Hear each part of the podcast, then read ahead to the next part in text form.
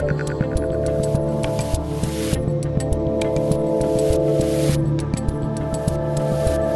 right, I'm Dave Rubin. We are on location in Miami. I am with Alex Lloyd, co author of the Little Bitcoin book, Why Bitcoin Matters for Your Freedom, Finances, and Future. We're obviously in the right city for that. So, Lloyd, why does it matter? You know, we um, I, this we came at this book from a human rights perspective. Uh, one of my co-authors, um, Alex Gladstein, is the chief strategy officer of the Human Rights Foundation, and um, there were a lot of books out there about the technical nature and the financial nature of why Bitcoin is important.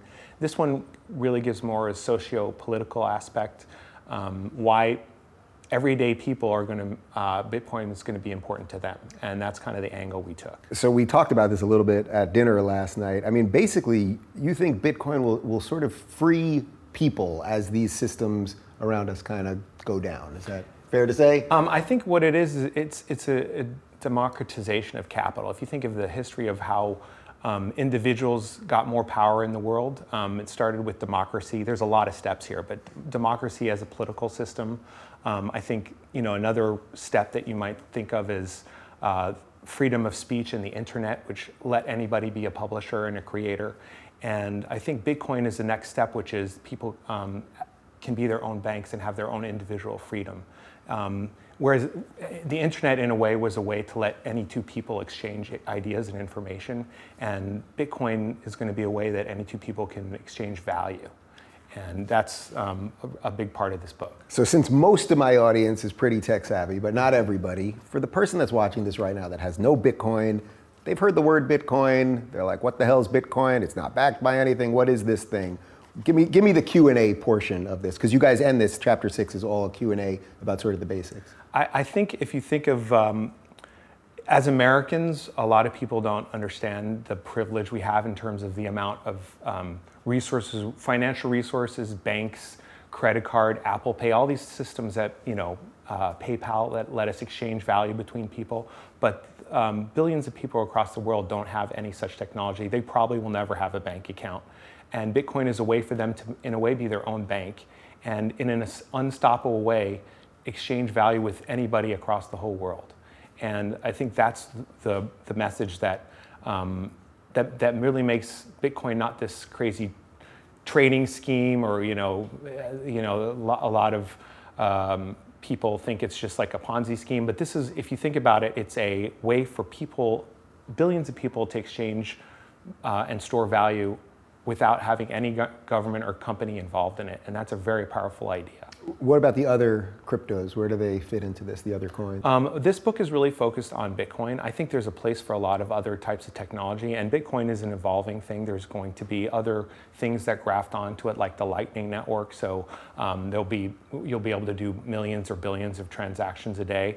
But Bitcoin in and of itself is really the the, the preeminent way to store value and exchange it was really designed in an amazing, amazingly start, smart way, and the book goes into why it's different from um, any previous uh, type of money. Can you explain the difference between why you would use Bitcoin to store versus necessarily using it as what you're buying with, basically um, all the um, time? Well, I think that as it stands now, Bitcoin is probably not the best way to buy things, just because there's uh, millions of other uh, easier ways to exchange value if you're in, uh, in the United States or Europe or um, you know, a company that has a banking system. But um, what we have seen is um, there are uh, human rights advocates throughout the, the, world who live in dictatorships. And um, they have no way of safely storing anything that they create in terms of value. Mm-hmm. And um, if they store cash under their mattress, that can get taken. If they have money in their bank account, that could get taken by the the government by fiat, and um, but what's even worse, a lot of countries have a, a hyperinflation. So that's just an insidious way of stealing money from people without them really uh, no- noticing it in the short term. That's kind of where we're going right now. It's possible, um, and that's uh, that's yeah. maybe a bigger case for Bitcoin. Yeah. But Bitcoin is the first way, first time that people.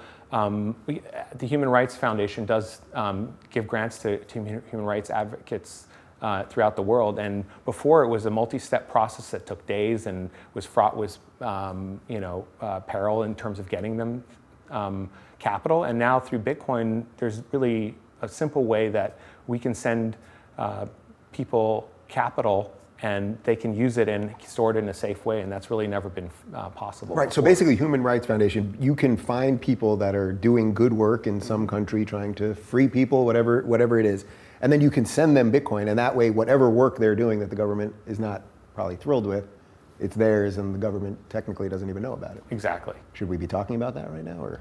Uh, should, like what the government not knowing about? Like, I right. think there's a there's a kind of a, a misconception that Bitcoin is completely anonymous. It's really pseudo anonymous.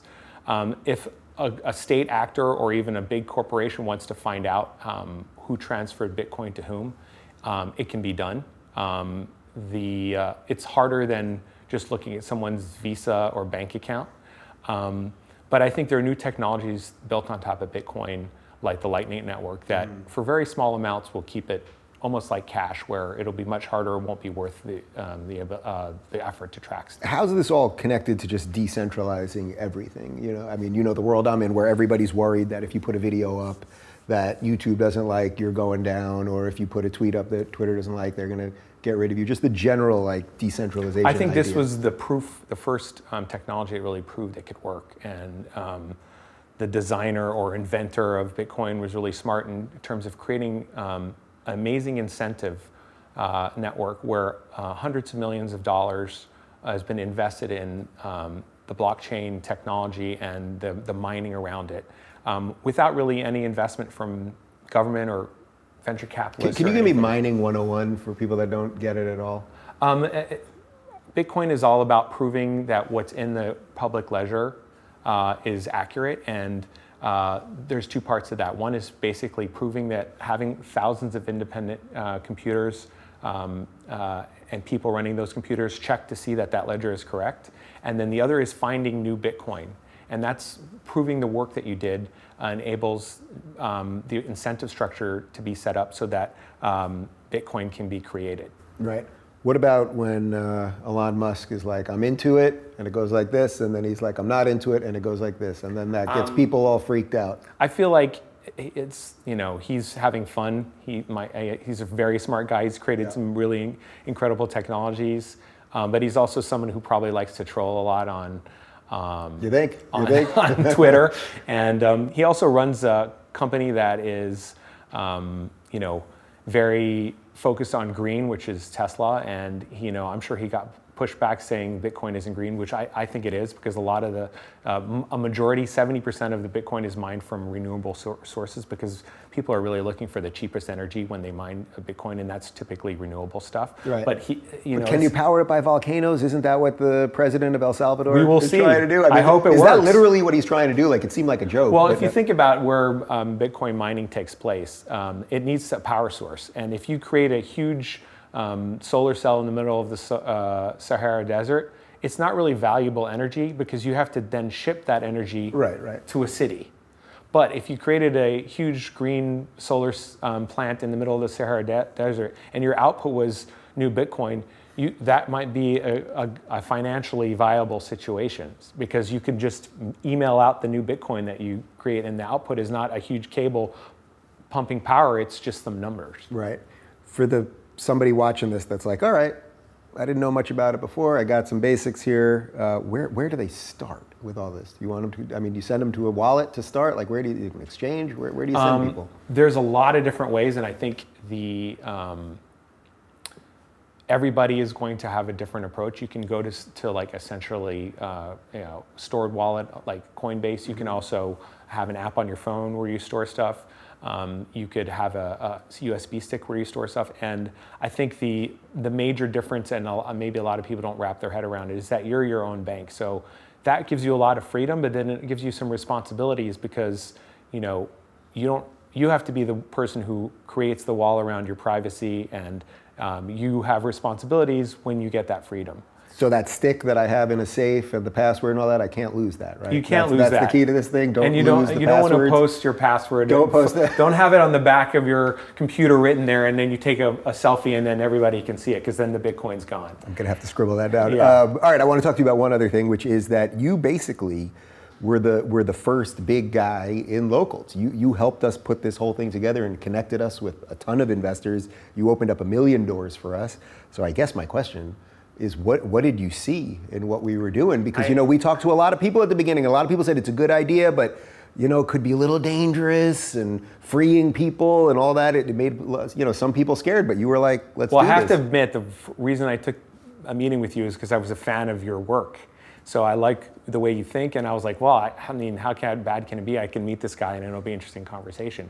But then what you described it in terms of like giving power back to the creator, um, and having a system where it's I think unfortunately a lot of times um, in our society, there's big tech companies that have gotten a little bit too much power. And I really liked your kind of David versus Google Goliath approach yeah. to things. And you know, when I make a decision to invest in a company, it's really about the team. And your team with Assaf was really impressive, and uh, the technology um, we're building was right on what I thought could work. And then it's proven really to be true and I've seen so many creators thrive on your platform. You know, they can quit their day job and just be on, on locals and have an amazing life and just continue to create. And that's impossible on other platforms. So, you know, uh, I think I've been proven right that, you know, investing in you and your team has been a really good thing. What's the funnest part of doing this? Like watching these companies grow and, you know, you've, you've had some nice wins. I love years. entrepreneurs. Yeah. I think they're all a little bit crazy. They take these crazy risks, and it's really amazing to see it pay off. Um, they, you know, they, uh, no sane person wants to be an entrepreneur, but it's that good kind of crazy, like, you know, taking on these intractable problems mm-hmm. and, and building something. Um, and to me, that's the most fun. It's yeah. the human aspect. And, you know, I'm kind of a computer geek. I love all the, the technology aspects of it. I mean, I, am a sci- science fiction fan, and I, I love the idea of like, kind of seeing how sci-fi will play out in the real world and you know what are the trends that are going to work on uh, have impact on society. We're, we're, basically in a dystopian future right now. Sometimes you know i think we live in the simulation because the craziest stuff is happening. So my last question for you we're in miami. You moved to miami so you're, yeah. you're a case of you lived in san francisco. How, how long did you live in san francisco? 23 20, years. Yeah 23 years. You just moved here in the last year. Beautiful wife beautiful kids thriving here you think I'm nuts for not leaving yet? Um, you know, take your time. It, Miami will still be here, but you know, definitely move here before your IPO. True wisdom from a great man and a great investor, Alex Lloyd. Thanks a lot, man. Thank you. Nice.